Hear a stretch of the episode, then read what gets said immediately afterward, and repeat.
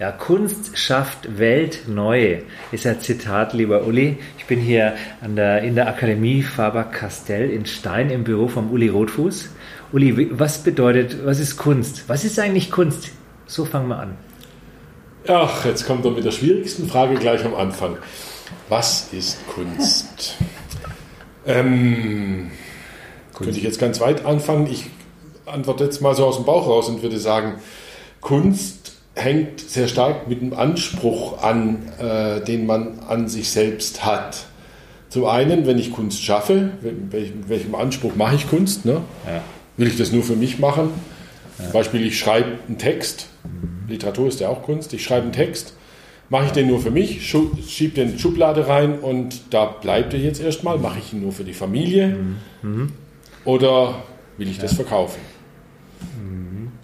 Genau, Schreiben ist ja dein Ding. Ne? Du schreibst ja, bist ja bei, wie heißt es, die Kocke, ja. Europäische Autorenvereinigung, ein genau. Verein. Ja. Was ist die Kogge?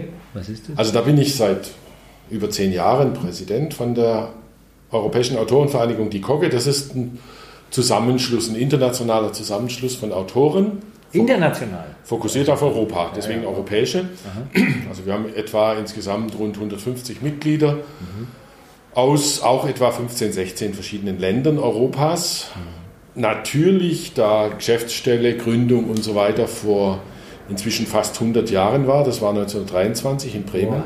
Okay. Ähm, Fokus eher auf Deutschland, deutschsprachige Länder und je weiter es rausgeht, umso mehr nimmt es ab. Aber wir haben Mitglieder in Frankreich, in Benelux, in Nordeuropa, in Südeuropa, in der Türkei bis hin äh, in Kaukasus. Und ähm, Ursprünglich gegründet als ein Freundschaftsbund zwischen Autoren. Man kann sich vorstellen, 20er, 30er Jahren hat es ja. natürlich noch eine ganz andere völkerverbindende Bedeutung gehabt als heute. Oder vielleicht hat es das auch heute wieder in Zeiten, wo Europa in irgendeiner Form auseinanderzufallen droht. Mhm. Also wir haben auch Mitglieder in Polen, mhm. in Tschechien, mhm. in Ungarn, in Ländern, wo ja im Moment eher äh, rechtsgerichtete äh, Regierungen mhm. an der Macht sind, die auch äh, den freien Geist kritisch sehen und oft auch unterdrücken. Mhm. Auch da haben wir natürlich eine gewisse Funktion, beizustehen, Kontakte mhm. zu halten, mhm. aber nicht so sehr wie der internationale PEN, das ist die andere große internationale Autorenvereinigung, die sich wirklich kümmert um inhaftierte Autoren mhm. und da Programme aufsetzt. So sind wir nicht. Wir haben jährlich Jahrestagungen, mhm. einmal äh, im Norden von Deutschland, in Minden, mhm. noch Westfalen gerade so, aber an Niedersachsen dran und einmal jetzt, seit ich hier in Stein bin, in Franken auch einmal im Jahr, im Wechsel machen wir das, mhm. wo wir uns eben treffen. Da kommen immer so 30, 40, 50 Autoren aus ganz Europa und mhm. zum bestimmten Thema wird miteinander gesprochen und äh, auch in öffentlichen Veranstaltungen aufgetreten, sodass äh, ja, einfach vielfältigste Kontakte stattfinden, dass es, dass es Publikationsprojekte gibt im Ausland. Also von mir wurde ein Buch in Ungarn zum Beispiel veröffentlicht. Okay, dann ja, übersetzt auch. Übersetzt, ne, über, über eine Bekanntschaft aus der ja, Vereinigung heraus. Ich glaube, wir dürfen nicht so an den Tisch okay. hinkommen, sonst wackelt es hier. Ja. also eine spannende Aufgabe, natürlich auch mit ein bisschen Geschäft und Arbeit verbunden, aber macht Spaß, einfach so international dann auch Autoren zu kennen. Es ist die einzige internationale Autorenvereinigung mit die in deutscher Sprache funktioniert. Also okay. wo die Autoren alle auch so weit Deutsch können müssen, mhm. um an Diskussionen zu folgen, um Schriftverkehr auf Deutsch führen zu können. Und da gibt es doch international gesehen auch recht viele, die Deutsch so weit gelernt haben, dass sie das machen können. Hm. Sind da Podcaster auch äh, dabei? Gibt es da Leute, die einen Podcast haben? Wir jetzt nicht bewusst. Blogger sind dabei, das Blogger, weiß ich. Okay. Blogger, es geht ja um Schreiben. Ja, es geht um Schreiben. Ja. Äh, mhm. Wie wir gerade drüber gesprochen haben, weniger. Ja, das Schreiben hat ja den Vorteil, man schreibt was, äh, denkt drüber nach, verbessert es vielleicht. Ne? Wenn ja. wir uns jetzt hier so ja. unterhalten, dann ist es ja, dann ist es so, ne? wir schneiden ja, ja nichts. Ne? Ja, und wenige sprechen so, dass es druckreif ist. Ne? Ja, wenige sprechen, ja, ja stimmt. Ja, es gibt, gibt Leute, aber wenige sprechen so, dass es druckreif ist. Da muss man immer was ähm, korrigieren. Es gibt natürlich, natürlich inzwischen Möglichkeiten, ne? wenn ich meinen mein Handy da habe, da habe ich eine, eine, Diktierfunktion, da kann ich, wenn ich jetzt Gedanken habe, das auch aufdiktieren und nachher praktisch mir ausdrucken und, äh, und, und kopieren, beziehungsweise genau. im Computer dann ko kopieren. und äh, entsprechend korrigieren und dann das weiterverarbeiten. Also sowas wird inzwischen von allen Schrift, von den meisten Schriftstellern genutzt. Ist ja im Prinzip auch wie Kunst schaffen. Ne? Also Ja. ich, ich, äh, Ja, also Schriftstellerei ich ist Kunst. Schriftstellerei ist Kunst schaffen. Ist schöpferisch und in Ja. dem Moment, wo es schöpferisch ist, Ja, könnte man uns jetzt auch über die Künstlersozialkasse unterhalten, weil da geht es ja nur um, äh, ja, wenn es ein schöpferischer Beruf ist. ja, äh, ja. quasi- Schriftsteller können, wenn sie das hauptberuflich machen, in, den, in die Sozialkasse gehen, Künstlersozialkasse, genau. Und jetzt hier an der Akademie Faber-Castell ist ja, ich sage mal, Kunst ein Thema, aber auch Design. Und Ja. da ist ja die Schnittstelle fließend, hätte ich jetzt Ja. gesagt, oder? Äh, Design ist ja vielleicht, korrigiere mich bitte, ne? aber ist Design, in dem Moment, wo ich Auftragsarbeit habe, ist es Design und in dem Moment, wo ich das mache, um mich auszudrücken oder etwas äh, beizutragen oder was zu verändern in der Welt, ist es vielleicht dann Kunst oder? Ja, vielleicht muss man es noch differenzierter sehen. Also auch ein Designer, ein Top-Designer, sage ich mal, hat einen Anspruch natürlich, äh, dass er schöpferisch tätig ist, dass er was gestaltet, dass er auch vielleicht seinen Stempel in irgendeiner Form der Welt aufdrückt. Das ist ja wie beim Architekten, der ja auch ein Stück weit Künstler, Gestalter sein muss. Wichtig ist natürlich, dass äh, das Design anwendungsbezogen ist. Also ich kann was damit letztlich machen. Ich kann, äh, weiß ich nicht, mache ein Produkt, Ja. äh, mache eine Produktgestaltung zum Beispiel. Oder ich entwerfe eine Brücke oder ein Hochhaus, das halt auch ästhetisch schön aussehen soll. Elbphilharmonie in Hamburg zum Beispiel. Kann man natürlich schön, dazu stehen, wie man will, kann es schön finden, kann es hässlich finden, Ja. aber, es, aber, es, aber es bewirkt was. Ne? Genau. Und bleibt äh, insofern hat hat, hat jeder Designer natürlich auch so eine hochgestalterische Komponente, entsprechend empfindlich sind auch viele natürlich. Ja. Und das ist im Extrem natürlich bei Künstlern noch so. Äh, die reine Kunst ist ja eigentlich nicht zweckgebunden. Ne? Ja. Also auch die, wenn man, wenn man die ganz großen Künstler anschaut, da die malen dann zum allergrößten Teil auch nicht für ein Publikum, sondern einfach für sich selber Ja. und haben auch keinen Verkauf zunächst mal im, im, Im Blick, Sinn. Mhm. Ne, im Sinn, sondern treffen vielleicht im besten Fall irgendeinen Zeitgeist und werden dadurch äh, berühmt. Ja, die Also die, Wege die, die da Grenzen sind fließend, ja, die sind vielfältig, sind fließend. Ne? Ja. Es gibt ja auch durchaus Künstler, die auch als, äh, sagen wir als Designer oder Architekten tätig waren. Gropius, ne? Bauhaus ist ja gerade in aller Munde Ja. mit diesen Häusergestaltungen, die sich aber sicher selbst auch als Künstler gesehen haben. Ne? Genau, das waren Künstler, ja. Und haben halt aber auch Auftrags. Insofern kann man schon sagen, dass du am Anfang gesagt hast, äh, Kunst schafft Welt neu. Ja, das habe ich von dir, ne? Das hast du mir gesagt. genau. Nee, da habe ich mal einen Artikel Ah, du hast geschrieben dann drüber. Artikel geschrieben. Ah, jetzt kommt sie mehr Oh, jetzt selber. kommt der Kaffee. Vielen Dank. Das ist Ja, lieb. danke. Dankeschön. Bitteschön. Schönen Kaffee. Danke. Praktikantin. Ja, ah, sehr gut. Ja, wisst ihr, wer der Name von der Praktikantin? Eva. Die Eva. Ja, das ist die Also danke Eva für den Kaffee. Wir hören jetzt ein bisschen was zum Rumrühren. Gell? Also Genau. hier. Wir wollten ja ein paar Nebengeräusche haben. Ist ja auch da. Ich kann das Fenster aufmachen, wir sind hier an der Bundesstraße, ne? da haben wir neben Machen wir mal spaßhalber, ja, Ja, was passiert? mal machen, ja. Mach mal auf hier an der. Wie heißt die B14 ist das? Ja, B14 Richtung Ansbach, direkt in Stein. Im Moment ist nicht so viel los. Manchmal, Ja. wenn sich hier, da verengt sich ja die Straße, ne? Ja. Da vorne. Ah, ja, genau, ja. verengt sich die Straße und wenn dann zwei äh, große 40 Tonner so sich ins Gehege kommen und da gegenseitig sich anhupen, das ist wie im, im Hamburger Hafen dann hier. Ne? Da denkst du ja, auf Ja. der, auf der Pe Pegnitz fährt hier ein, ein, ein Riesenschiff runter, dabei sind das zwei Lastwagen, die sich nicht einigen können, wer Ja. eine Vorfahrt kriegt und wer nicht. Ja, ach so, das verengt sich von zwei auf eine Spur Ja, hier in genau. Stein. Ne? Hinter der Brücke, genau. Ja. Ja, ja. An der Stelle schöne Grüße an den Kurt Gröner. Ne? Das ja, aber wer kann jetzt hier das auch nicht breiter machen? Die Nein, ist das historische Gebäude, da geht halt nichts. Ja. Unterführung ist auch schwierig, ne? durch den Fluss. Nee, und so. Also, es alles ist wunderschön hier. Gell? Was haben wir hier einen Fluss da? Die, die P, die Red, ja, genau. Rednitz, glaub die ich, ja, Rednitz, ja, Rednitz. genau, ja, ja.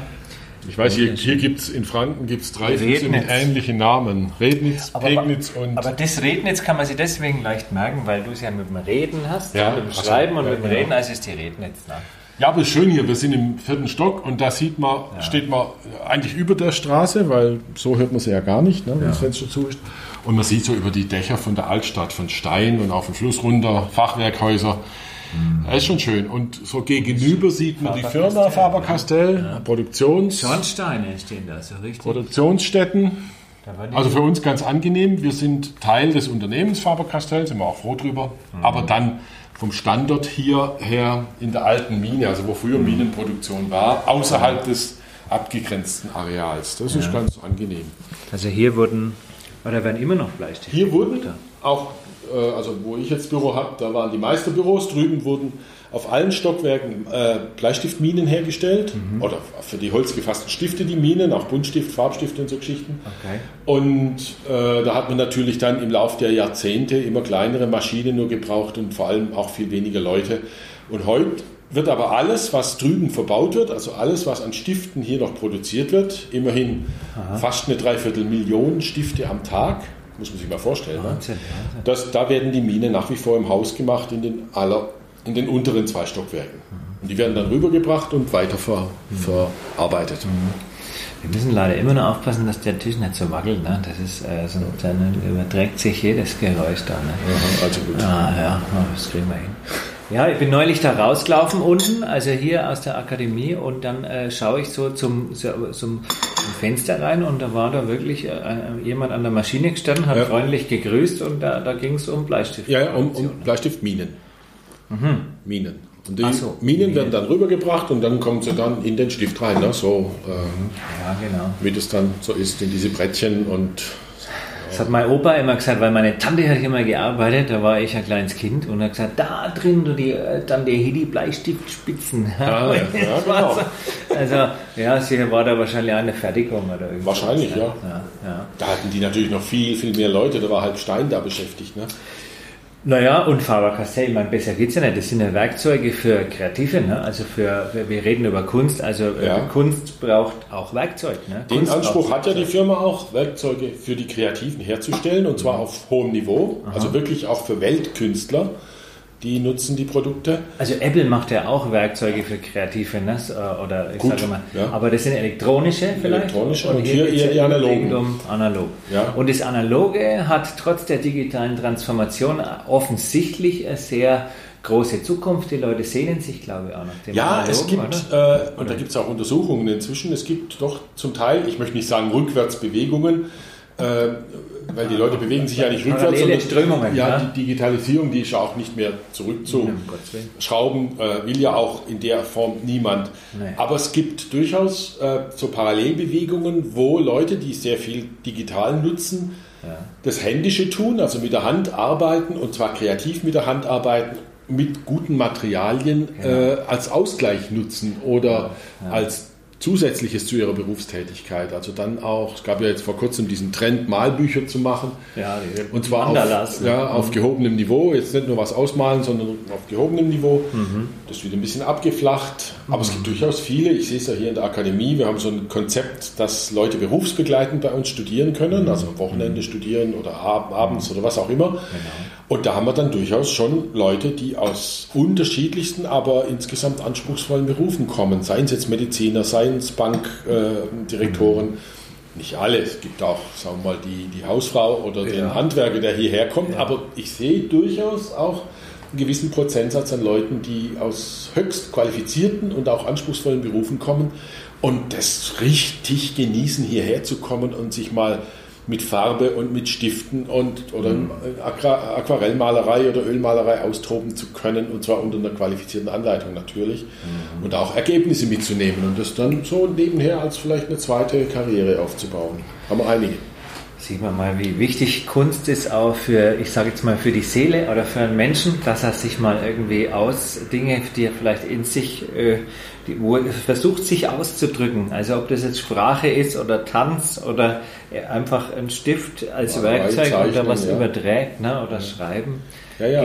Es gibt natürlich unterschiedliche Motivationen. Es gibt Leute, die nach dem Abitur oder nach der Schule wollten sie Kunst studieren und da haben dann die Eltern gesagt, Mensch, also was Gescheites, was Gescheites, was Gescheites, wo du dein Leben und auch später mal Familie damit finanzieren kann, ja. ist ja auch nicht unrecht. Ne? Ja. Äh, ein Dasein als Künstler, der davon leben will, das ist nach wie vor prekär und schwierig, schwierig oft. Ja. Aber bei diesen Leuten ist es nie oder oftmals nie so ganz untergegangen. Und die haben den Traum mhm. eigentlich immer so mit sich getragen und irgendwann, wenn es dann geht, wenn sie beruflich etabliert sind oder wenn Frauen Kinder haben und ein bisschen äh, Zeit äh, sich bauen können in der Familie oder wenn Leute, viele, wenn sie in Richtung Pensionierung gehen, dass sie sagen, jetzt habe ich meine berufliche Karriere, Karriere hinter mir, genau. bin vielleicht auch finanziell einigermaßen gesettelt ja. und jetzt, jetzt mache ich endlich packe ich das, ich die neue Karriere nochmal ja. an. Da haben wir mindestens, also seit ich hier bin, in den fünf Jahren, vier, fünf Leute, die das so machen, die inzwischen bundesweit und darüber hinaus ausstellen, Bilder verkaufen und wirklich so eine zweite Karriere anpacken, auch mit der Unterstützung aus ihrem Berufsleben von bisher, mit Netzwerken, die sie haben, ja. mit äh, Fähigkeiten im organisatorischen Bereich. Die übernehmen dann oft auch gleich irgendwelche ähm, Funktionärsposten in den Künstlerverbänden oder sowas. Also echt klasse, wenn man das dann sieht. Ne? Ja, ich sehe auch hier tolle Sachen immer. Ich bin ja bei der einen oder anderen Ausstellung war ich ja, oder jetzt kommt auch wieder der Tag der schönen Künste, ne? Ja, im Mai. Ähm, Im Mai, genau. Wo ja, also das sind ja zum einen äh, jetzt hier wahrscheinlich äh, Studierende an der Akademie, aber halt auch Künstler generell hier aus unserem Landkreis, mhm. äh, die hier ausstellen und es gibt so tolle Sachen zu entdecken. Ne? Ja. Ähm, mh, genau. Naja, und, und unterschiedlich, also das, wir machen ja nicht genau. so eine Art äh, Autobahn, aus, äh, Autobahn äh, Ausbildung hier, sondern jeder wird in seiner künstlerischen Fähigkeit Ausge entwickelt. Ne? Ausgeprägt, ne? ja. Entwickelt und kann sich weiterentwickeln. Soll, das macht ja Kunst aus, die ja. Charakteristik von jedem Einzelnen. Nicht, dass genau. man zwei, drei Bilder hier hängen hat und die könnten gerade von jedem sein, sondern ja. jeder kann und darf seine oder seiner Person gemäß sich entwickeln. Hervorragend. Das ist ja? dann das, was man, wie du sagst, entwickeln oder ich, ich, ich, es gibt ja dieses schöne Wort Ausbildung, ja. wenn sich etwas ausbildet. Ja, ne? Also darum äh, finde ich auch äh, dieses Wort Ausbildung, was man jetzt ja kennt aus der beruflichen Bildung, durchaus zweigleisig. Ausbildung heißt ja vielleicht auch, ich habe die Ausbildung abgeschlossen und merke, naja, da hat sich nichts ausgebildet bei mir, weil das nicht mein Beruf ist. Ne? Also das habe ich auch Ausbilden so erlebt, heißt ne? auch Fähigkeiten ausbilden, aus, weiterbilden, aus, vorantreiben. Dass man merkt, naja, ja. eigentlich unterstützen. Ne? Das ist gar nicht die richtige Richtung. Man kann ja, ja auch mal sich äh, dann einmal äh, in, in, im Kreis drehen. Ne? Das ja. schadet ja auch mal nichts. Und man muss auch Mut haben zu sagen, das ist nichts für mich. Haben wir ja auch hier Studenten, die genau. jetzt ins Designstudium gehen, mhm. nach zwei Semestern sagen, also ich habe mir da ganz andere Vorstellungen gemacht, ich habe mir nie vorstellen können, dass da BWL dazugehört oder sonst was. Ja, ja. Aber wenn man halt später auf dem Markt als Designer tätig ist, das sind ja oft kleinere Büros, ja. drei, vier, fünf, sechs Leute oder vielleicht sogar ganz allein, ja. da muss man natürlich auch äh, betriebswirtschaftlich denken und, und da Dinge ausbilden. Da kann man nicht nur hier schöne, schöne Bilder machen oder am Computer eine schöne Website gestalten. Ne? Ja, Leidenschaft bezahlt keine Rechnungen ne? oder ja. Leidenschaft bezahlt kein... Äh, also die Breite macht es da schon das Gestalterische, das ist natürlich das Entscheidende, ne? dass man mhm. einen Blick hat auch für Dinge, ist ja manchmal so ein bisschen das Dilemma der Kreativen, die ja. halt am liebsten einfach, einfach ihrer Leidenschaft folgen würden und die das, dieses Monetäre äh, äh, da einfach vernachlässigen. Ja. Und, und, da, aber es gibt natürlich auch Leute, die gern Künstler wären, ja. aber gerade aufgrund der Diskussion, ne, ich muss auch irgendwie Geld verdienen, dann gehen sie in so angewandte Bereiche hinein, ja. Design und so, obwohl genau. sie eigentlich eher nur Kunst machen wollen. Ne? Ja, genau. Das gibt es natürlich vielfach. Ja brauchen wir vielleicht doch das bedingungslose Grundeinkommen. Und dann ja, kann jeder machen, was er will. Ja. Ich weiß es nicht. Oder wie in der DDR früher, da war ja der Künstler angestellt, der hat dann richtiges Gehalt bekommen. Ne? Muss natürlich dann entsprechend regimekonforme Kunst auch liefern, sonst ist er rausgeflogen. Okay. Aber jetzt von der, von der Absicherung ja. her nichts Besseres, ne? Nichts ja, Besseres. genau. Da war der Künstler angestellt und hat, okay, man hat halt den Rahmen vorgeben, also muss halt irgendwie, keine Ahnung, die Planwirtschaft ja, toll zeichnen. Ja, der muss halt dann, weiß ich nicht, bei neuen Gebäuden entsprechend Sozial, äh, Sozialismus realistisch hier auftreten. Ne? Na, das wäre doch mal was. Wir brauchen irgendwie eine Million angestellte Künstler in Deutschland, oder? Wir machen so ein, so ein Künstlerstipendium der Bundesregierung. Es gibt ja viele Stipendien. Ne? Da muss man sich aber auch drum bewerben, die muss man auch kriegen. Es gibt auch Künstler natürlich, die sehr ich sag mal, findig am Markt sind. Also ich mhm. kenne Künstler, könnte jetzt gleich zwei, drei nennen in München oder so, ja. die wirklich hochkünstlich arbeiten mit Skulpturen und so, aber die, die natürlich auch, sagen wir mal, so ein Sensorium haben, äh, auf mögliche Partner zuzugehen, sei es, wenn ein Museum neu gebaut wird, ne, ja. äh, Kunst im öffentlichen Raum dazu zu machen oder der andere, wenn, wenn, Deutschland stellt ja weltweit auch immer aus und präsentiert sich und ja. da sind auch immer Kunstprojekte dabei, der hat da einen Fuß sehr gut drin. Also da mhm. gibt es natürlich auch Leute, die findig am Markt sind. Mhm. Gibt natürlich auch den, ich sag mal, völlig introvertierten Künstler, der nur ja. in seinem Kämmerchen oder in seinem Atelier sitzt oder genau. Schriftsteller, der nur daheim am Schreibtisch sitzt und hier schreibt und äh, sagen wir auch kaum, wo kaum ein Verlag auf ihn aufmerksam wird, da ist es natürlich schwierig dann. Ja. Äh, ja, genau, das ist so, ne? Das ist ja so ein bisschen auch mein Thema, dass Leute dann dass die Sachen rauskommen aus den Schubladen und irgendwie rein ins Digitale und in die digitale Welt dann zumindest mal findbar werden. Ja. Also so nach dem Motto, irgendwo macht im Kämmerchen einer was, was richtig gut ist und der ist auch introvertiert, ja. aber mal, gib ihm eine Plattform, wo er das publizieren kann ja, äh, und das ist das Internet, findet dann vielleicht den Weg zu ihm. Ne? Also den Anschluss finden. Da hat das Internet natürlich viel ja. erreicht oder kann man durchs Internet auch viel erreichen, durch die sozialen Medien und so, auch eine Öffentlichkeit zu kriegen, wenn man jetzt keine Lust hat, weiß ich nicht, jede Woche drei, vier Mal auf eine Ausstellung zu gehen oder auf einen Treff oder weiß ich nicht, so ein, wo, ja. wo, man Unternehmer trifft oder sonst was. Ja. Da hat das Internet äh, schon zu einer wirkt demokratisierend in dem Bereich. Demokratisierend, ja. Aber ich glaube, natürlich braucht man beides. Ne? Man muss ja. halt die Künstlerpersönlichkeit irgendwie dann mal getroffen ja. haben und so. Weil es wird schon, also gerade äh, wenn man anschaut, welche Bilderflut auf Instagram und Co., da, was da passiert, was vielleicht auch Kunst ist, stellenweise, ähm, also ich glaube, da ist es schon wichtig auch zu sagen, äh, mhm. Da ist jetzt aber auch eine Person und äh, die hat vielleicht eine Botschaft, zum Beispiel Charisma oder so. Charisma oder, ja. oder wie jetzt der Harald Kienle aus Nürnberg, äh, Freund von mir, der halt sagt, ich will halt irgendwas, einen ökologischen Nutzen stiften. Mhm. Ne? Mhm. Ähm, ja, Genau, weil du vorhin gesagt hast, es gibt so viele, die nicht davon leben können. Ne? Patrick Breller hat auch mal gesagt, irgendwie die, ich glaube 95 Prozent, also sind Taxifahrer von den Künstlern. Also nicht nur Taxifahrer, aber sind in anderen Beschäftigungen noch. Ne? Sehr viele sind natürlich auch in Beschäftigungen, die, die halbwegs passen. Ne? Also wir ja, haben ja hier auch den, stimmt, den, genau. den, Studiengang Literarisches Schreiben und Kulturjournalismus. Mhm.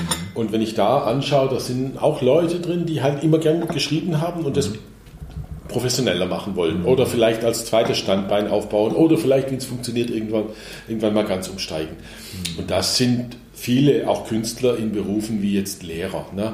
Genau, Kunst, Kunstlehrer. Kunstlehrer oder ne? Kunsterzieher, ne? so wie äh, viele Musiker eben Musiklehrer noch sind. Ist doch schön. Auch, und das ja. ist was, was sich gut ergänzt. Und warum soll man das nicht so machen? Ne? Oder Dozenten. Ne? Absolut, genau. Warum soll man das nicht, nicht so machen? Man muss ja nicht zwangsläufig freiberuflich als Künstler leben und da von Monat zu Monat mit Hängen und Wirken äh, ja. irgendwie versucht durchzukommen. Das ist es, da ja. hast du recht, ja, genau. Aha. Es ist ja auch nicht unbedingt das Ziel, jetzt da groß ja. und, und plötzlich eine, eine Wahnsinnsberühmtheit zu sein. Nein. Ich glaube, äh, den Anspruch hat ja auch nicht jeder. Hat, hat nicht jeder, ja. Aha. Genau. Ja, also haben wir jetzt eigentlich schon beantwortet, was Kunst ist. Ja, wir haben schon so ein bisschen angeschnitten. Ne? Ja, wir kreisen das ein. Ne? Wir kreisen das ein, ja. ja.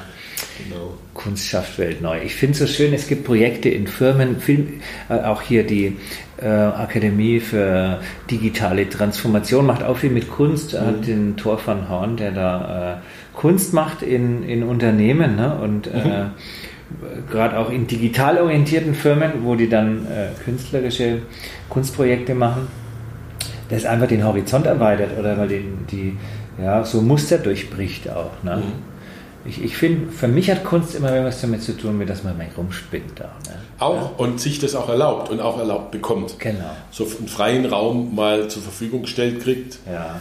Äh, sei es jetzt geistig, sei es auch wirklich ein Zimmer oder ein Raum, in dem man sich austoben kann, ja. wo man einfach mal eine Idee verfolgen kann, die vielleicht auch versponnen ist. Ne? Genau. Also Kunst schafft Welt neu. Wenn ich mir vorstelle, ich komme ja, wie gesagt, vom Schreiben eher her, schreibe Geschichten, schreibe Bücher, Romane und für mich ist es dann schon so, wenn ich da wirklich mich mal äh, mit der Geschichte beschäftige und mit Figuren beschäftige, das ist wie das Versinken in eine andere Welt. Ja, genau. Also der Leser weiß es natürlich auch, wenn ihn ein Buch packt und mitnimmt, ja, ist er in der Parallelwelt drin. Ne? Und zwar genau. während er liest, aber auch noch ein Stück weit danach. Ne? Oder wenn er sich freut, wieder weiterlesen zu können. Ne? Wie geht die Geschichte weiter und so weiter. Oder ist die virtuelle Realität. Oder taucht in den historischen Stoff ein oder in eine fiktionale Welt, äh, Science Fiction oder was auch immer. Und das ist wirklich, da, da, als Schriftsteller schafft man da eine neue Welt und kann da Figuren wirklich zum Leben erwecken. Ne? Genau.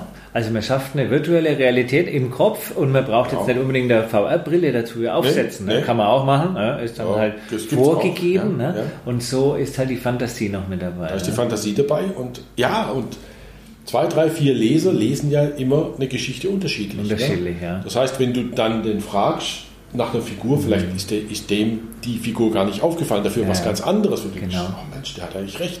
Das ja. ist mir gar nicht so aufgefallen. Oder wenn man im Lauf von Jahrzehnten vielleicht ein Buch mehrmals liest. Mhm. Ich habe mich viel äh, mit bestimmten Schriftstellern beschäftigt, die dann mhm. Völlig unterschiedlich wirken in unterschiedlichen Lebensaltern. In der Pubertät, ne, so aufmüpfig und sonst was. Aha. Und dann, wenn man so äh, beruflich arriviert ist, dann liest man das ganz anders, kriegt ganz andere Hinweise aus dem Buch und vielleicht, wenn man dann mal so Richtung ja. Pensionierung geht, ja liest man ein Buch nochmal anders. Genau. Also das ist ganz, Leseforschung ist auch was ganz Spannendes. Ne? Wie Die eigene Wahrnehmung. ja? Wie, werden, wie, werden, wie wird es wahrgenommen? Und das ist ja in Bezug auf bildende Kunst genauso. Mhm. Wenn du jetzt mal einen aufforderst, er soll das Bild beschreiben und was ja. er da empfindet oder das da oben, äh, dann wird es der Nächste völlig anders beschreiben, weil er andere Vorbildung mitbringt, weil er andere Sozialisierung mitbringt, anderes ästhetisches Empfinden und so weiter. Und das ist eigentlich das dieses spannende Gefüge, dass das sich jeden Tag neu, neu zusammensetzt. Das ist auch für mich so das Spannende an dem Job hier, dass ich da mit dem allem umgehen kann. Ja. Bei aller äh, Verwaltungsarbeit, die ich natürlich auch habe. Ja, aber, aber die Tür ist immer offen hier, fällt mir ja, auf. Ne? Tür ist immer offen, so, ja. Kann jeder reinlaufen. Lauft, läuft auch jeden Tag äh, eine Menge an Leuten rein und raus. Das ist oft schon auch, ja, ich sag mal, störend, wenn man was arbeitet, aber, aber wir haben ja auch jetzt überwiegend Kreative hier, das ist ja, ja immer dann ein neues Erlebnis. Da kommt ein Student und bringt mir, bringt mir wieder einen neuen Druck vorbei. Hier, da, das zum Beispiel hat einer gebracht. Aha. Der, so, der studiert Grafikdesign. Oh, wow, zeig mal da. Und Homo, Homo erectus digitalis. Aha. Latein ist rundum vernetztes Wissen in der Regel ungebildet. Nein, auch Social Media ist das gut. Das ist gut. Ich glaube, das fotografieren wir noch. Das müssen wir. Dürfen wir achso, es, es ist, ein, ist ein Unikat, ne? Zwei von zehn. Ja, ja, der hat zehn Drucke gemacht. Also der macht nebenher so handgesetzte Drucke. Ja, richtig. Und gut. was studiert der hier? Der studiert hier an der Der studiert hier, hat jetzt gerade eine kleine Auszeit. Was, was macht er? Also Kunst? Grafikdesign. Das Grafikdesign. Ja, Grafikdesign-Studium. Okay. Und, und, und geht da immer tiefer rein in diese, das ist ja eine richtige Szene, ne? diese Handpressen und Handdrucke. Ne? Ja, ja. Und da hat er das gemacht, da hinten steht noch eins, das ist das rote.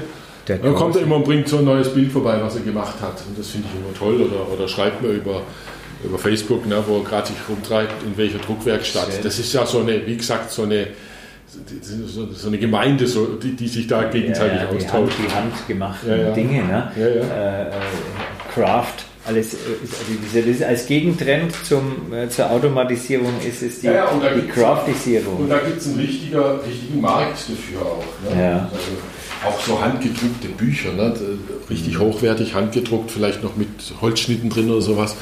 Mhm. Ähm, wo ein Buch dann 80, 100, 120 Euro kostet und da gibt es aber einen Markt dafür. Ich habe ein handgeschriebenes Buch geschenkt neulich, also von ja. einer Dichterin, da waren Gedichte drin, das Buch gibt es nur einmal, ne? so wie ganz ja. früher, ne? als es noch keinen Druck gab. Ne? Ja. Das ist natürlich so ein Geschenk. Als handkopiert wurde, ja, da wurden die Bücher in den Klöster, Klosterschulen ja. Klosterbibliotheken saßen dann, weiß nicht, 20 Mönche, die nur Bücher kopiert haben. Also abgeschrieben. Abgeschrieben ja. für die Tochtergründungen der Klöster. Also Aha. größere Klöster haben ja dann oft so kleinere Klöster gegründet, die okay. dann auch gewachsen sind, natürlich eine Bibliothek gebraucht haben und da wurden die Bücher dann kopiert. Abgemalt und abgeschrieben. Irre.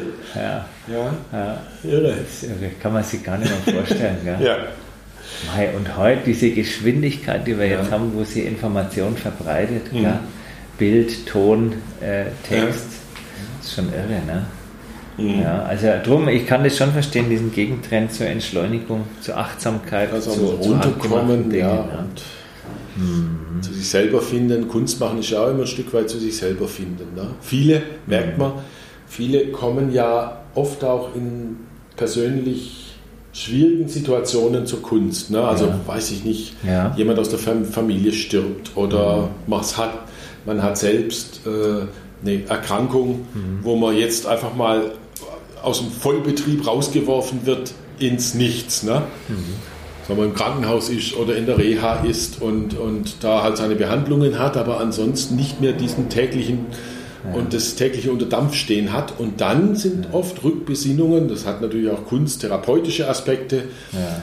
auf die Kunst, dass man, dass man mit bestimmten Formen, Farben arbeitet, um auch zu sich selber zu kommen wieder und Wesentliches für, sie, für sich selber zu erkennen. Viele beginnen auch zu schreiben in den, in, in den Situationen. Ne? Hat ja auch dann was mit Fokussiertheit zu tun und dass ja, man da. Dass ich mir mal Gedanken über mich selber mache. Wo stehe ich, wo will ich hin? Ja? Mhm. Und oft führt es ja dazu, dass, oder äh, Burnout-Geschichten, ne? Mhm. oft führt es ja auch dazu, dass die Leute dann nach solchen äh, Rekonvaleszenzphasen auch entscheiden, da irgendwie völlig neues Leben zu beginnen, ne? wenn es geht, ja. finanziell und so weiter, dass sie sagen, nee, das tue ich mir nicht weiter an. Ich will nicht wieder in das Hamsterrad rein oder irgendwie sowas. Ja. Das ist jetzt aber nicht unser nein, nein, Feld hier. Wir aber bilden zwar Kunsttherapeuten aus. Hm. Ah, ja. Das ist ein Fachbereich bei uns, mhm. Kunst- und Gestaltungstherapeuten, die sich genau das zunutze machen. Also nicht nur für Erkrankungen, sondern auch für traumatisierte Patienten zum Beispiel. Mhm.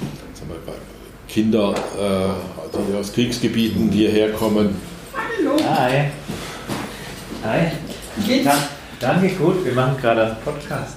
Also wir können gleich noch was Macht mit einbauen. Macht ihr nur. Danke. Ja. ja. Ja. ja, ja, so kommen immer Leute rein. Klar, so kommen immer Leute rein. Ja, das ist ja. aber angenehm. Ja. Junge Studenten, Kollegen, also Kunstdozenten, Literaturdozenten oder das war jetzt eine Kollegin, die Öffentlichkeitsarbeit macht bei uns, die Hanne Wanning, oder vorne meine Kolleginnen vom Studienbüro. Also das macht Spaß, also ist äh, äh, angenehm. Wir haben natürlich auch mit Faber-Castell sehr viel zu tun, machen auch so mhm. Produktschulungen und alles Mögliche.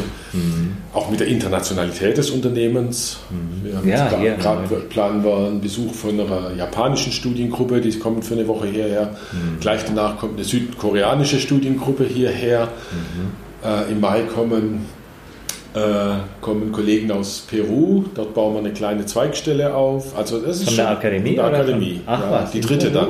Okay. Wir haben eine in Japan, in Tokio, eine in ah. Beirut, im ah. Libanon. Okay. Und jetzt eine in Lima, in Peru dann. Wird verrückt. Ja. Genial. Ja, ja, Stein hat schon Kleinode. Ja, Stein, ne? es ist unglaublich. Es ist echt, ich komme auch so gern hierher. Ne? Das hat, also es ist einfach ja, klar, dass, Geschichte hier, dass das eine Fabrik war, die, und das Fabrikgebäude ist ja jetzt etwa 100 Jahre alt. Aha. Das hat damals der Alexander Graf von Faber-Castell, der hierher eingeheiratet hat, Aha. aus Castell, Rüdenhausen, aus mhm. der entstammt dieser, dieser Grafenfamilie aus Unterfranken, Aha. Uradel, der hat hier eingeheiratet und der hat dann die meisten Gebäude hier neu gebaut okay. und auf damals modernen Stand gebracht. Mhm. Und das war so gut, das ist ja wirklich ein massives Gebäude hier, dass das bis heute noch richtig genutzt wird als Fabrikationsgebäude und inzwischen eben als Bildungseinrichtungen, aber entsprechend sind halt die Räumlichkeiten hier hoch und mit großen Fenstern, äh, also für Kreative, für Künstler ideal.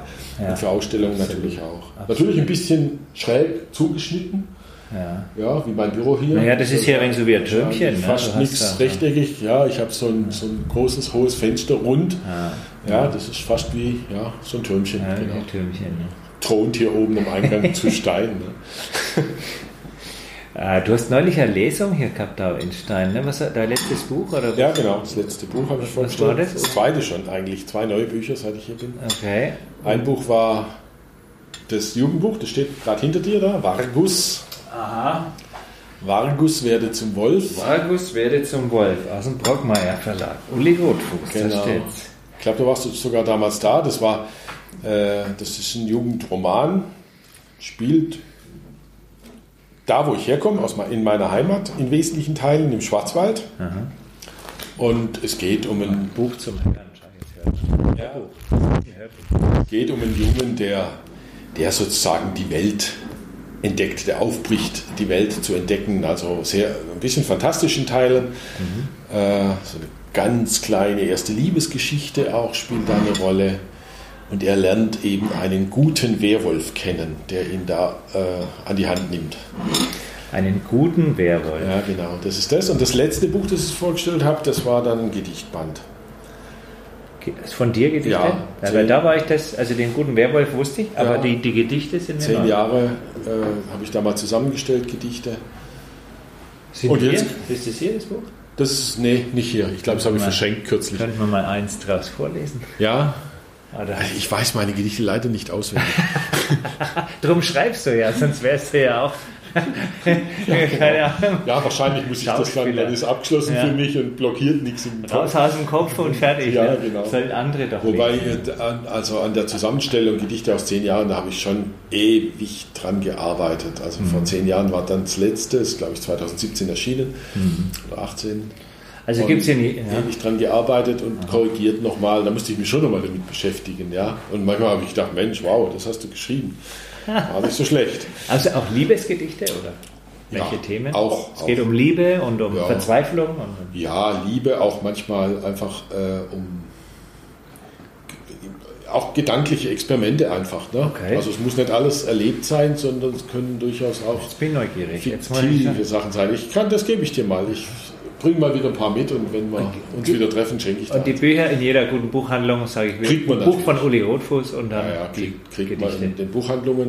Mhm. Man kriegt es auch über Amazon. Manche sogar inzwischen nur noch über Amazon, weil sie über die Großhändler nicht mehr lieferbar sind. Mhm, so. Verlage halten ja heutzutage die Bücher auch nicht mehr zehn Jahre vor oder so, Aha. sondern wenn das dann, Ach, dann ein bisschen abflacht, der Verkauf, dann, äh, dann werden sie noch über Antiquariate angeboten. Meistens ist es so, dass dann ein großer Antiquar kauft den Rest auf. Und dann werden sie über Antiquar und über Amazon kriegt man ja, kriegt man ja inzwischen ähm, kriegt man auch antiquarische Bücher. Ne? Ja, ja, genau. Ja. Das heißt, dann kriegt man sie auch entsprechend günstiger, aber sie sind noch verfügbar. Das ist natürlich mhm. auch das Schöne, so sehr ich gegen Amazon eigentlich ja, bin und dafür genau. bin, dass man unsere Buchhandlungen unterstützt und hingeht und, äh, weiß nicht, in Zondorf in der Bücherstube. Vielleicht mal nicht besser trinkt in Zondorf ja, in der Bücherstube. Genau, ja, gehe auch genau, hin. Ja, sich genau. anschließen lässt sogar. Ja, das habe ich, genau, das habe ich dir erzählt, habe ich auch ja, neulich gemacht. Ja, war herrlich. Ne? Ja, also, dass man da sogar einen Kaffee noch kriegt oder sich auch mit einer Buchhändlerin richtig austauschen kann, die eine Ahnung hat, ne? die, die auch Bücher gelesen hat. Genau.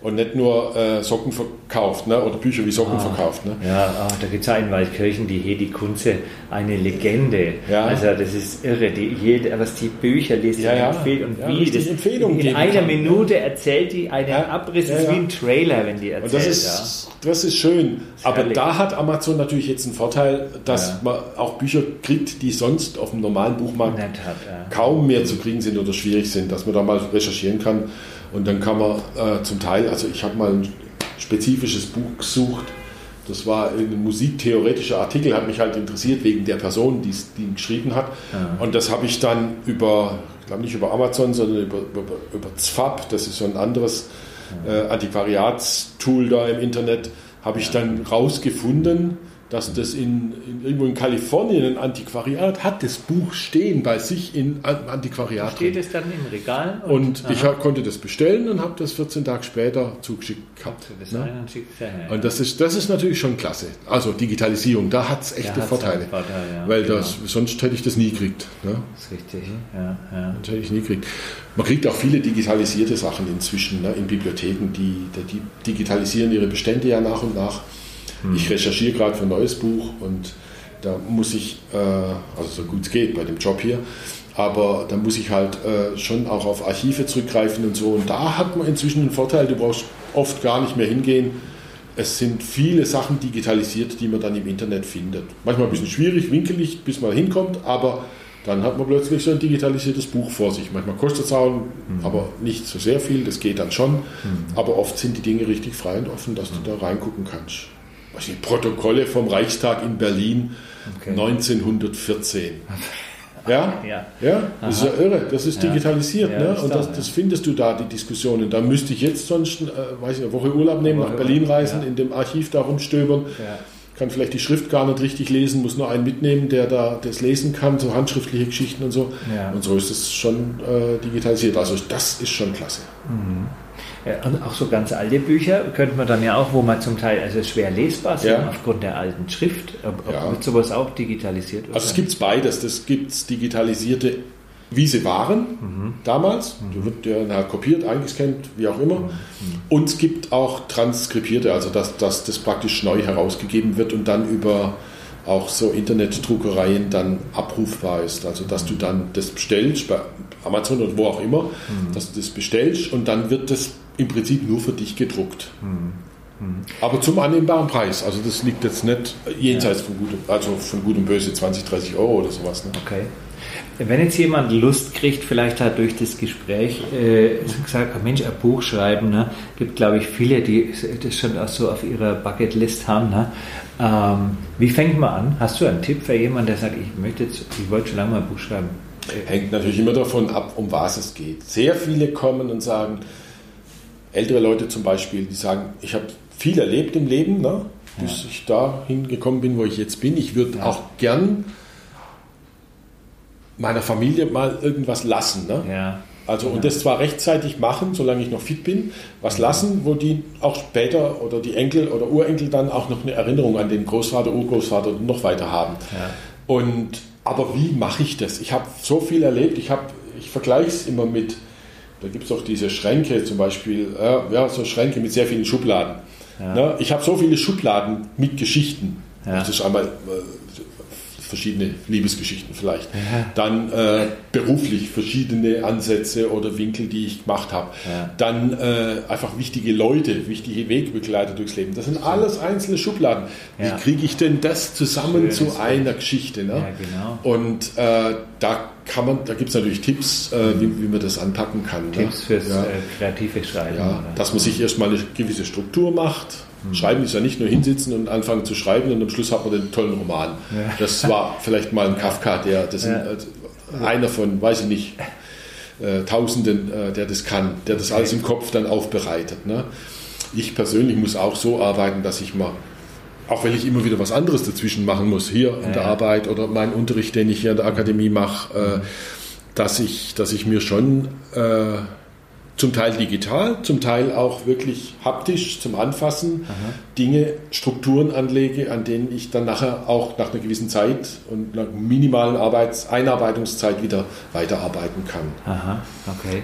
Und, und wichtig ist dann auch vielleicht, sich auch wirklich mal eine gewisse Zeit einfach ganz rauszunehmen und sich mit dem Thema zu beschäftigen. Also man sagt, jetzt nehme ich mir mal eine Woche Zeit, fahre in Schwarzwald oder im Bayerischen Wald ja. und beschäftige mich mit dem, wie ich das anpacken will. Hm. Und dann ist es bei so einer biografischen Geschichte immer gut mit einem einfach anzufangen, dass ich ja. sage, auf was konzentriere ich mich, was war vielleicht das Wichtigste für mich im Leben. Mhm. Ein Wegbegleiter, der mir so okay. in einer entscheidenden Phase, weiß ich nicht, nach dem Studium mhm. Gesagt hat, Mensch, mach das und das weiter und der mich da ein bisschen an der Hand genommen hat und da was anfange zu beschreiben. Und dann ist es hochinteressant, gibt es auch Gehirnforschungen drüber, gibt es ja solche Assoziationsketten, dass ich plötzlich was in Gang setzt und so eine Figur vielleicht eine gewisse Dynamik kriegt. Ne? Mhm.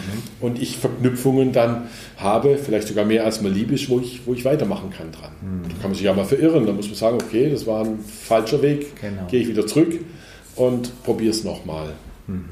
Da gibt es natürlich auch Kurse, die man besuchen kann. Wir haben ja hier bei uns das Studium Literarisches Schreiben und okay. Kulturjournalismus, wo die mhm. das richtig professionell lernen. Wie, mhm. wie, tue ich, äh, wie führe ich eine Figur durch einen Roman, dass die spannend bleibt mhm. und dass die sich entwickelt, ne? wie im mhm. Leben auch sich entwickelt. Mhm. Und nicht einfach nur blass und äh, gleich bleibt. Oder wie mache ich einen Spannungsbogen, dass ein Buch insgesamt spannend bleibt, dass ich auch nach 200 Seiten noch äh, reingucke. Oder wie führe ich Dialoge. Ne? Ja. Das ist ja nicht wie jetzt wir uns miteinander unterhalten, sondern äh, das muss ja dann in, in der Literatur schon ein bisschen fokussierter sein. Mhm. Also sowas lernen die dann schon professionell, aber Toll. den Anspruch hat ja jetzt auch nicht jeder, das so zu machen. Mhm. Okay. Ja. ja, stark. Mensch, das macht Spaß mit dir zu quatschen. Du bist der Erste, du hast ja bei meinem äh, eigenen Buchprojekt mhm. quatschen.de bist ja. du ja der so einen wertvollen Beitrag geliefert schon über Kunst. Ja, war, es war ja wirklich nötig, dass du jetzt. Ja, das steht bei mir auch daheim. Und zwar nicht eingereiht zwischen anderen, sondern so, dass man sieht. Dass ne? man sieht, ja, ja. Das stimmt, ja. Der Kogan ja auch schön gezeichnet und ja. schöne Folie und so weiter. Ja. Mhm. Ähm, Mensch, also Kunst es ist also, ja, ich, ich fühle mich schon auch als Künstler, muss ich sagen, also so Künstlerseele. Ne? Ich finde auch das hier, Lebenskünstler, diesen, diesen Lebenskünstler oder auch dieser Podcast ist jetzt ja. auch Kunst. Ne? Ja. Und dass da mal das Fenster aufgeht oder jemand reinkommt, das gehört halt dann einfach ja, dazu, ja. Das gehört dazu, ja. Das gehört dazu, das ist mhm. richtig. So ein Bild, ne? wo man ja. sagt, keine Ahnung, es gibt ein buntes Bild und halt ja, gerade Linien, schräge Linien. Ja. Ist natürlich im Moment Jetzt ist Freitagnachmittag, ne? Ja. so um drei oder sowas. Äh, ja. Da ist natürlich auch entsprechend wenig los. Ne? Ja. Das, unter der Woche, so sagen wir mal Dienstagmorgens oder so oder Mittwochnachmittags, da ist natürlich richtig voll Vollbetrieb hier. Ne? Ist richtig. Wir haben ja zum Teil am Wochenende 120, 150 Leute hier im Haus. Mhm. Ne? Insgesamt 300 Studenten rund ja. an der Akademie hier ja. in Stein. Das unterschätzt man auch. Ja. Das ist ja. durchaus vergleichbar auch mit anderen mhm. Institutionen im Kunstbereich, die auch nicht mehr Studenten haben. Genau. Bei uns halt eher der Fokus aufs berufsbegleitende Lernen. Das heißt, stark die Wochenenden einbezogen, mhm. aber auch Vollzeitstudium haben wir unter wie lange bist du jetzt hier schon an der Akademie? Ich bin jetzt äh, fünf Fünf ja, Jahre? gut fünf Jahre, fast fünfeinhalb Jahre hier. Also 19, äh, 2013. 2013. Ende 2013 ja. bin ich gekommen und gekommen. jetzt fünf Jahre hier. Ja, und du warst ja vorher? Vorher war ich äh, ein Semester lang an der Universität in Bochum, mhm. wo, wo ich mich nicht so wohl gefühlt habe, sage mhm. ich mal. Mhm an der Universität selber und am Lehrstuhl schon, das war toll, mhm. aber die Gegend, das war nicht meine, das habe ich sehr schnell mhm. gemerkt. Und das ist auch. schon ein Franken, ja. Ja, das ist schon weit weg. Ich bin eher der süddeutsche Mensch, ja, muss ich schon sagen. Ja, ist nicht unbedingt Franke, auch. man hört es vielleicht. Aber äh, Süddeutsch. Ja. Schwabe und aus dem Schwarzwald. Und dann habe ich gesagt, ich muss irgendwie nach Süddeutschland zurück. Und als sich die Gelegenheit geboten hat, fand ich das schon passend. Nach genau. wie vor. Und davor war ich aber äh, sechs na, mehr als sechs Jahre, fast acht Jahre, als Rektor von der Fachhochschule in Berlin. Genau. Aber die Fachhochschule in Berlin, die wir aufgebaut haben, zur staatlichen Anerkennung gebracht haben, die äh, hatte eben Studienzentren in Stuttgart und in Köln Aha. und ich konnte mein Rektoratsbüro in wesentlichen Teilen in Stuttgart führen und musste nur alle zwei Wochen äh, nach Berlin, was auf Dauer gesehen natürlich trotzdem lästig ist. Ne? Ja. Wenn man alle zwei Wochen für drei Tage nach Berlin muss, ja äh, ist das was anderes, als wenn man da mal so Kurztrips nach Berlin macht, um Berlin genießen zu können. Ne? Aber es war okay. Also, Aber äh, ist ja irre, wie die Romanfigur Uli Rotfuß sich entwickelt hat, weil du warst ja am Anfang des Romans Polizeibeamter, oder? ich war mal Polizist. Ganz am Anfang war ich sogar Bundesgrenzschutzbeamter, also BGS-Beamter. Das ist ja damals schon ja. Polizei des Bundes gewesen. Ja. Und äh, ich habe mit 16 wollte ich aus, aus dem Gymnasium raus und habe äh, wollte unbedingt Polizist werden. Meine Eltern haben mich angeguckt und so, aber sie haben das dann akzeptiert. Mhm. Und ich war aber, ich bin mit fünf in die Schule gekommen, war so jung okay. mit der mittleren Reife schon fertig, dass ja. ich mit 15 schon fertig war. Mhm. Und da hat einen noch niemand zur Polizeiausbildung genommen. Mhm. Mhm. Baden-Württemberg hat erst mit 17 eingestellt, mhm. habe ich auch die Aufnahmeprüfung gemacht und der BGS, Bundesgrenzschutz, hat mit 16 eingestellt. Ah, okay. Deswegen bin ich dahin, nach. Coburg. Okay, nach da, Coburg. Damals schon nach Franken, Oberfranken, ja. nach Coburg mit 16 von daheim weg. Also wenn ja. ich mir das heute vorstelle, meine Kinder, die jetzt mit 16 aus dem Haus so geben, ne, die ganze ja. Woche weg oder manchmal auch zwei, drei Wochen, kann ich mir fast gar nicht vorstellen. Ne? Aber ich bin danach, habe die PGS-Ausbildung gemacht, damals noch an der innerdeutschen Grenze und an der tschechischen Grenze mit ja. Grenzstreife und weiß ich nicht was alles, ja. bei meterhohem Schnee. Und, äh, und habe das dann gemacht, wurde aber dann recht schnell. BGS gibt es ja gar nicht mehr, der heißt, nee. heißt heute Bundespolizei. Ne? Jawohl, genau. Es gibt ja auch da in Coburg kein BGS mehr, gibt ja auch keine Grenze in dem Sinne mehr, die beschützt werden müsste. Genau. Äh, die haben sich ja dann verlagert auf Flughäfen und Bahnhöfe und weiß ich nicht, was alles die mhm. Bundespolizei inzwischen macht. Mhm. Und bin dann aber früh versetzt worden nach Baden-Württemberg mhm. zurück, äh, nach Baden-Württemberg zur Landespolizei, weil mein Vater früh verstorben ist und dann musste ich eben auch für Geschwister und so da sein und für die Mutter und konnte dann eben sehr heimatnah dann äh, meinen Beruf ausüben. Mhm. Habe aber dann irgendwann gemerkt, ich will doch irgendwie weitermachen, das reicht mir nicht. Ne? Habe immer geschrieben, auch damals schon. Ja, Aber das heißt ja nichts Künstlerisches. Erste, ja, das war gar nicht so einfach. Das war ja eher hierarchisch und damals, genau. muss, muss, ich das vorstellen, das war 81, 82. Ja. Also das ist äh, über 30 Jahre her, ja. 35 Jahre her, da war das noch hierarchischer und noch, äh, noch äh, sagen wir, eingeschränkter möglich. Und wenn da jetzt so ein Vogel kommt, der da plötzlich Bücher schreibt oder vielleicht sogar mal einen Literaturpreis gewinnt, ja da wirst du schon schräg angeguckt. Ne? Ja. So in der Hierarchie drin, aber auch von der Öffentlichkeit. Das ist für einen Polizist, der schreibt. Ja. Inzwischen gibt es das ja. Da gibt es mehr Leute, die vielleicht mal Krimis schreiben oder sowas. Ja. Inzwischen gibt es da schon eine ganze Szene, auch eine künstlerische Szene innerhalb der Polizei, der was Polizei. auch ein bisschen gefördert wird. Oder auch Aussteiger hier. Der, äh, Genau. Oder das, ja. Girly, ne? Dieses ja. Pferde. Also aber, ja. aber damals war das schon nicht ganz einfach. Und da habe ich mir halt überlegt, dann habe ich neben dem Beruf äh, erstmal Fachhochschulreife nachgemacht. Also ich war im Schichtdienst bei der Polizei, habe Fachhochschulreife nachgemacht, bin da abends Aha. immer oder nachts habe ich dann die Wache besetzt, ne? die anderen sind Streife gefahren und ich habe nebenher mein Mathebuch da anguckt und Biologie gelernt und sowas, Aha. weil ich samstags dann immer Unterrichte hatte ah, und habe ja. dann Fachhochschulreife gemacht. Und zum Glück bestanden und habe dann, bin im Beruf geblieben. Gut, habe ich auch gemacht, damit ich im Beruf schneller aufsteigen kann, ne? Mhm. den gehobenen Dienst da machen kann. Genau. Weil wenn ich das über die Laufbahn innerhalb der Polizei hätte machen wollen, hätte das mhm. ewig lang gedauert. Mhm. Und äh, habe das dann gemacht und dann habe ich aber immer mehr geschrieben, erste Erfolge gehabt, erste Publikationen. Aber mir fehlt das Hintergrundwissen, ja. Philosophie, Literaturgeschichte und so. Ja. Und habe dann in der Schweiz ein Studium gefunden, deutsche Sprache und Literatur, ein Diplomstudium, äh, das man nebenberuflich machen kann. Und dann war ich da schon gewöhnt, nebenher lernen, habe einfach weitergelernt. Ja. Bin dann irgendwann dazwischen beruflich zur Kripo gewechselt und habe weitergelernt und habe dann in der Schweiz das Studium gemacht, auch dann samstags immer in die Schweiz gefahren, nach Zürich, gut, von Schwarzwald aus ist ah, nicht ja, so weit, trotzdem, aber trotzdem und habe dann die Diplomprüfung äh, dort gemacht, die einzige, die ich wirklich mit einem super Ergebnis auch absolviert habe und weitergeschrieben. Und dann habe ich aber innerhalb der Polizei das Fachhochschulstudium gemacht zum gehobenen Dienst. Aha. Diplomverwaltungswirt war dann Kommissar und Oberkommissar sogar. Kommissar? Ja. Kommissar Kommissar, genau, Oberkommissar okay. war ich. Und habe aber an dem Studium so eine Lust gekriegt, äh, weiterzulernen, dass ich dann gesucht habe, äh, ein Aufbaustudium, habe dann einen Master gemacht in England. Mhm. Oh. In England in Sozialwissenschaften, in Leicester an der Universität. Das war eben auch ein Modell, wo man über Studienbriefe einiges machen konnte und immer über kompakte Phasen, die aber länger waren. Die waren mal zwei Wochen. Da musste ich halt nach England gehen. Da wurde ich dann von der mhm Polizei unterstützt, die in dem Sinne gesagt haben, du kriegst da immer Urlaub und äh, wir unterstützen das. Mhm. Und habe dann einen Förderer und eine fördernde Einrichtung gefunden, indem ich von aus dem normalen Polizeidienst, da war ich inzwischen schon als stellvertretender Sprecher, mhm. Polizeisprecher tätig, mhm. also nicht mehr im, im, im sozusagen im wie sagt man, im operativen, operativen Dienst, so mit, mit Ermittlungen, ja, sondern ja, ja. ich habe dann Pressestelle, Pressestelle und so weiter, konnte ich mich schon ein bisschen ausleben, aber bin dann zur Fachhochschule der Polizei gewechselt, konnte das akademische Auslandsamt aufbauen, das war auch schön. Also mit, mit anderen Polizeihochschulen im Kontakt sein, in Ungarn und weiß ich nicht wo, in Frankreich.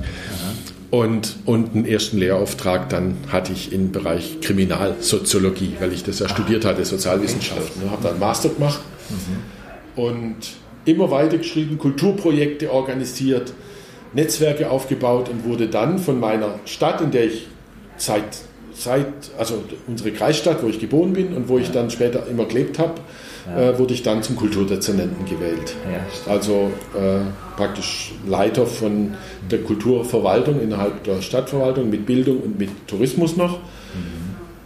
Äh, habe Verantwortung bekommen für ein großes Festival äh, über Hermann Hesse ah, und schön. ja, Hesse. genau mit, einer, mit riesen Veranstaltungen mhm. und von Freilichtspielen, Theaterspielen und ah. das war so der Einstieg in verschiedene Kunstbereiche, Theater, dann die Beschäftigung mit dem Hesse, mhm. dann äh, natürlich weiter die eigene Beschäftigung mit der Literatur, auch mit Museumsbereichen also, und dann vor allem auch viel Erfahr äh, Erfahrung bekommen im Bereich Verwaltungsarbeit. Also ich musste dann natürlich auch Budgetverhandlungen machen und Personalverhandlungen, alles Mögliche, was mir dann für meine späteren Tätigkeiten als Rektor von der Hochschule oder hier jetzt bei Faber-Castell auch sehr zugute kommt und kam.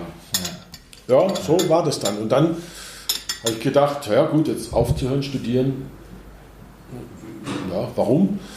Es gibt ja nebenberuflich Möglichkeiten und ich habe dann auch schon an anderen Hochschulen noch unterrichtet und habe dann in Wien und äh, das war so eine Kombination mit der Slowakei noch, noch ein Promotionsstudium gemacht.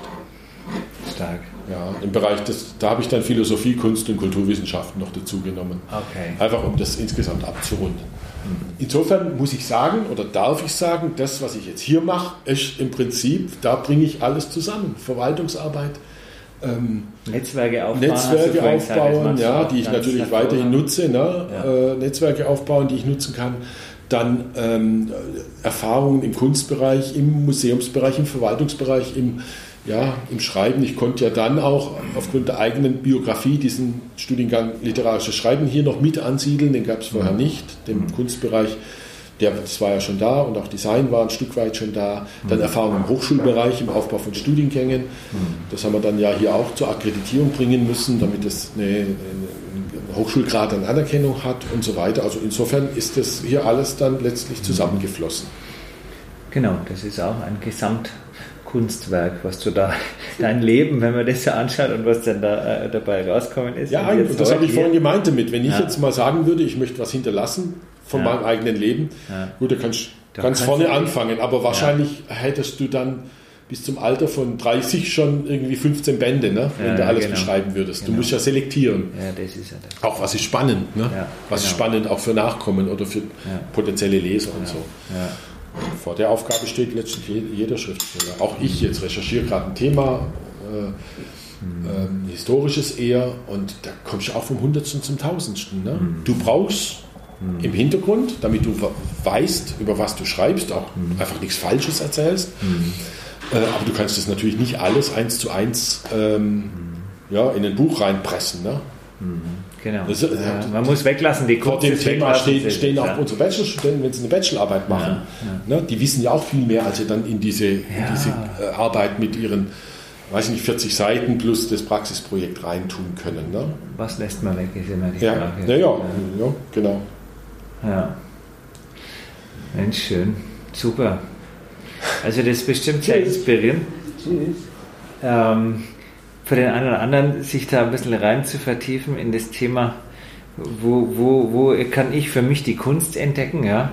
Ich glaube, es war noch nie so wichtig wie in der heutigen Zeit, die Dinge. Naja, wir haben ja vorhin gesagt, meine Tür ist immer offen. Wenn das jetzt Leute hören, die gern mal kommen wollen und ja. ein bisschen diskutieren Na oder dann. hier reingucken, die sollen ruhig kommen. Willkommen in Die Tür Stein. ist offen. Ich hoffe, dass dann natürlich jetzt nicht am Montag oder am Freitag, nächsten Freitag dann 200 Leute hier vor der Tür stehen, wie man das manchmal bei so wir machen einen Flashmob. Bei so versehentlichen Facebook-Einladungen ja, oder so. Das machen wir. Ja, genau. nein, nein, das macht, das, ah ja, Spaß wäre es. Ne? Also wenn jemand auf die Idee kommt, das zu organisieren, viel Spaß. Ansonsten unten Einfach hier. Vierter Stock hast du. Vierter Stock. Vierter Stock sind wir hier. Ne? Ja. Ich laufe immer, der Appell gleich, lauft mit der Treppe. Ja? Treppe ja, genau. statt Aufzug. Äh, das ist auch die historische Treppe, also die ist bestimmt seit 100 Jahren die gleiche. Ach, herrlich. Ja. Herrlich, ja. Und wie der Aufzug da eingebaut wurde, klasse, gell? Ja, ja schön, dieser Glasaufzug. Ich bin aber auch jetzt ganz, ganz bewusst die Treppe raufgelaufen und laufe sie jetzt auch gleich wieder knarrend runter. Und ähm, ja, also ich sage jetzt schon vielen Dank. Wir sind, glaube ich, jetzt gut durchmanövriert also, durch das Kunstthema. Ich freue mich drauf, das anzuhören, was ich da alles erzählt habe. Ja, also vielen, vielen Dank, lieber Uli, für deine Zeit. Dankeschön. Und ach so, jetzt noch vielleicht, wenn man was über dich noch, äh, mhm. wenn man was über dich sehen will. Also zum einen, ich gebe einfach deinen Namen ein, oder? Ja. Uli Rotfuß, Professor oder Uli Rotfuß bei äh, ja, genau. Google und dann. Bei Google und dann kommt schon. Soziale Medien, wo kann man dir da folgen oder? oder? Ich bin eigentlich auf Facebook. Facebook. Instagram, aber da mache ich nicht viel. Ja, ne, okay. Aber auf Facebook im Facebook ist so. Ja, genau. LinkedIn, Xing und sowas weniger. Xing auch, Xing doch, auch, bin ich auch. Okay. Xing bin ich auch. Aha. Und äh, ansonsten hier über die Website von der Akademie Faber-Castell findet ja. man natürlich auch. Wie ist Ganz die Adresse? Website. Ja, äh, Akademie Faber-Castell, jeweils mit Bindestrich dazwischen. Akademie minus Faber-Castell. Minus also akademie-faber-castell.de. So, da schauen wir drauf. Ja, genau. Also, und dann habe ich eine eigene Website auch noch, auch uli-rotfuß. uli-rotfuß.de. Genau. So verbleiben wir. Also vielen Dank fürs Zuhören. Ja, ich danke dir, Mensch. Vielen Dank fürs Gespräch. Immer für was Spannendes, Gutes. Immer am Quatschen. also, ich drücke hier also, mal wieder die Stopptaste.